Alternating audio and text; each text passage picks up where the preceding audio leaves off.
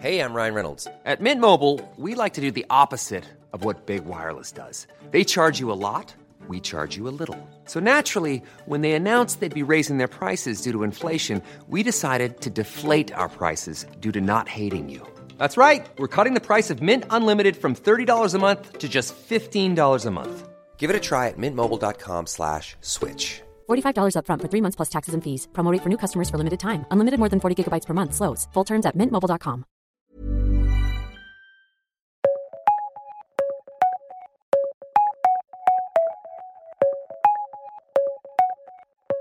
Welcome to The World in 10, the biggest stories from around the globe every day in 10 minutes. I'm Laura Cook. And I'm Rebecca Myers. Today we'll be hearing some major developments from Israel.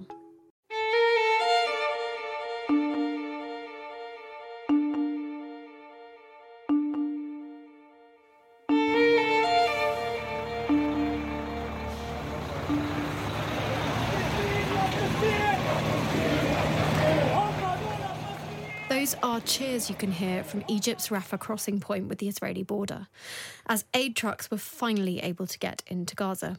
We've been watching live footage of the trucks making it into Gaza over this morning as Egypt finally opened its border.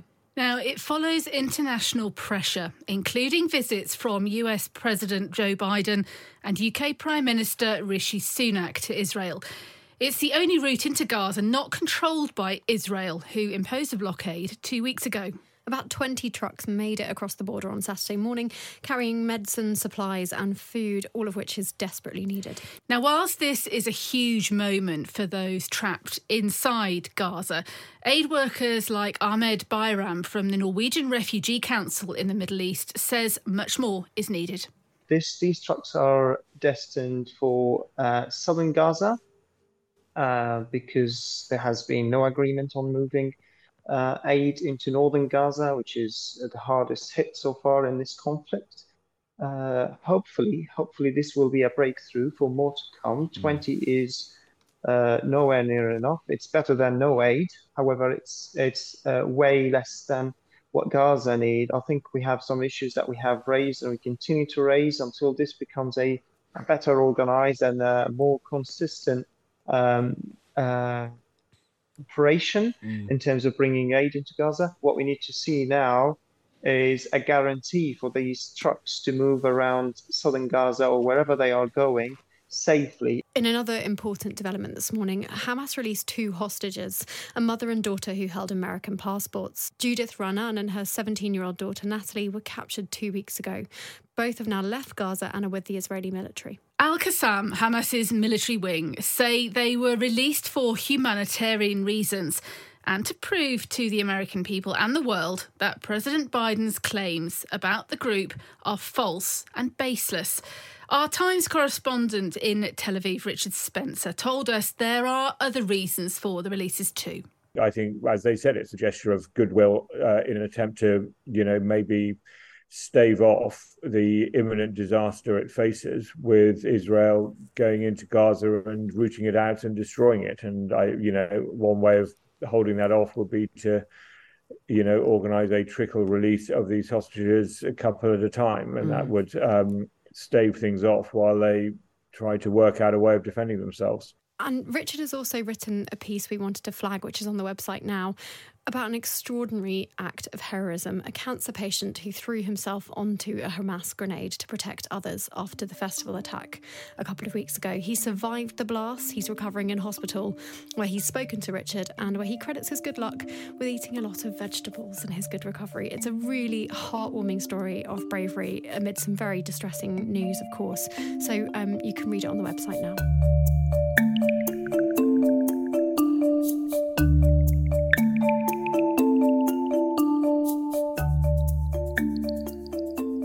Some sad news as we were just getting ready to record this podcast, Rebecca, wasn't it? One of the most important and famous footballers of all time, Sir Bobby Charlton, has died at the age of 86. Yes, absolutely. I mean, his achievements in the sport are legendary. Um, he won three First Division titles at Manchester United, the European Cup, the World Cup with England in 1966, the most famous of all, of course, and a raft of personal accolades, including the Ballon d'Or. Alex Dibble takes a look back at his life and career. It's easy to forget Bobby Charlton was just 20 years old when the plane carrying him and his Manchester United teammates crashed in Munich. As he told ITV's This Is Your Life, it was just luck that he survived. Dennis Viollet and I, I won't say that we decided, we, we sat down with our backs to the front of the aircraft, you know, and that, that really is what, what saved me. After the tragedy, Bobby Charlton helped rebuild Manchester United. He played 758 games for the club and won the Ballon d'Or in 1966, the same year he helped England to World Cup glory. Off the pitch, he was a gentleman, and on it, a phenomenon. He was sadly diagnosed with dementia three years ago. His old teammate George Best has described how Sir Bobby's character always shone through. Bob was is such a gentleman and a great sportsman, and he hardly ever loses his temper with anyone. And I thought, well, if he can lose his temper with me, I must be doing something wrong. And I think he's helped to make me a less selfish player. You can read the obituary on the Times website now.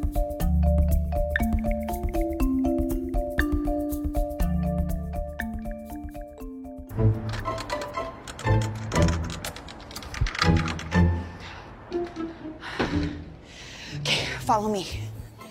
Okay, so we're launching in Whole Foods Market this month, like every store, which is such a huge moment. So I came in to make sure that the rosé looks good for the people, because I know the people want their Avaline in Whole Foods Market. Hollywood star Cameron Diaz there in her 2021 commercial for her wine, Avaline. She is one of a handful of celebrities, including Brad Pitt and George Clooney, who ventured into the wine industry, either making it or perhaps just slapping their name on a label. yes, it has really caused a pink wine boom. Um, rosé now drunk all year round, I think, by lots of people. But life in the industry isn't all rosé. Oh dear me! Literally over 500 producers of Côte de Provence rosé in France were told this summer that the amount of wine they could sell was being cut by 10% because of a surplus. Who would have thought it? Winemakers were given the bad news just as they were harvesting. Now, Peter Conradi has written about the problem for the Sunday Times. Yes, and Peter talks to a small family run winery in Provence who would be making 30,000 fewer bottles this year because of the restrictions and taking a serious profit hit, I think, as a result. And the winery's owner has actually started a petition against the move, with more than 200 of the region's growers signing it. It has raised the question are we at peak rose? I certainly hope not. Oh, me too.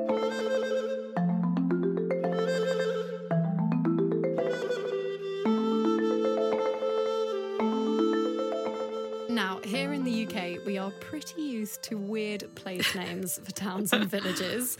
Cockermouth, Upper Slaughter, Puddletown, and Barton in the Beans are all charming English country places you can pop to on your country walk this Sunday lunchtime. Now, they might be mad, but they are all quite a bit better than some Russian villages. Now, I can't believe I'm going to say these names on the World in 10 podcast. they translate some of them as boozy, loser, dumpster, farty and bums. Proper school children laughing there, aren't we? But there is a glimmer of hope for the residents of these unusual places.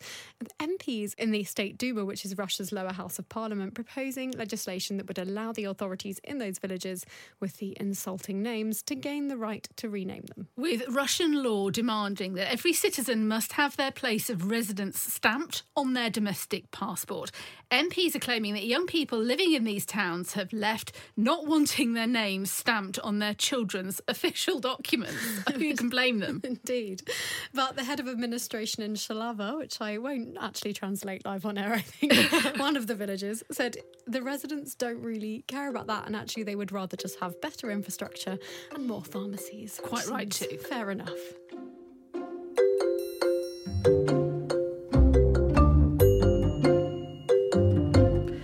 Tomorrow on The World in 10, we'll be following the story of a South Korean pastor who's helped over a thousand people defect from the north, as well as hearing from those who have defected. The date we left North Korea was the like Korean Thanksgiving. Mm. So we have to pretend going to the mountain. You know, normally this is Korean culture. The thank- Korean Thanksgiving day, you go to the mountain, pay visit to our ancestor, and then we just ran away. Mm. Even that time, my kid didn't know. even mm. even besides we didn't tell our neighbor, I even didn't tell my kid that we were going to escape because this mm. put them in more danger. Mm. So so we just told them we're gonna catch some more mushrooms in the like the other mountain. So that's why we defected. But you know, obviously, when I was in North Korea, I did not know about outside world. So mm. I thought if I just cross the border of China, I mean North Korea, I thought I would be, I can get to Korea right away. That's all we've got time for today. Thank you for listening. See you tomorrow.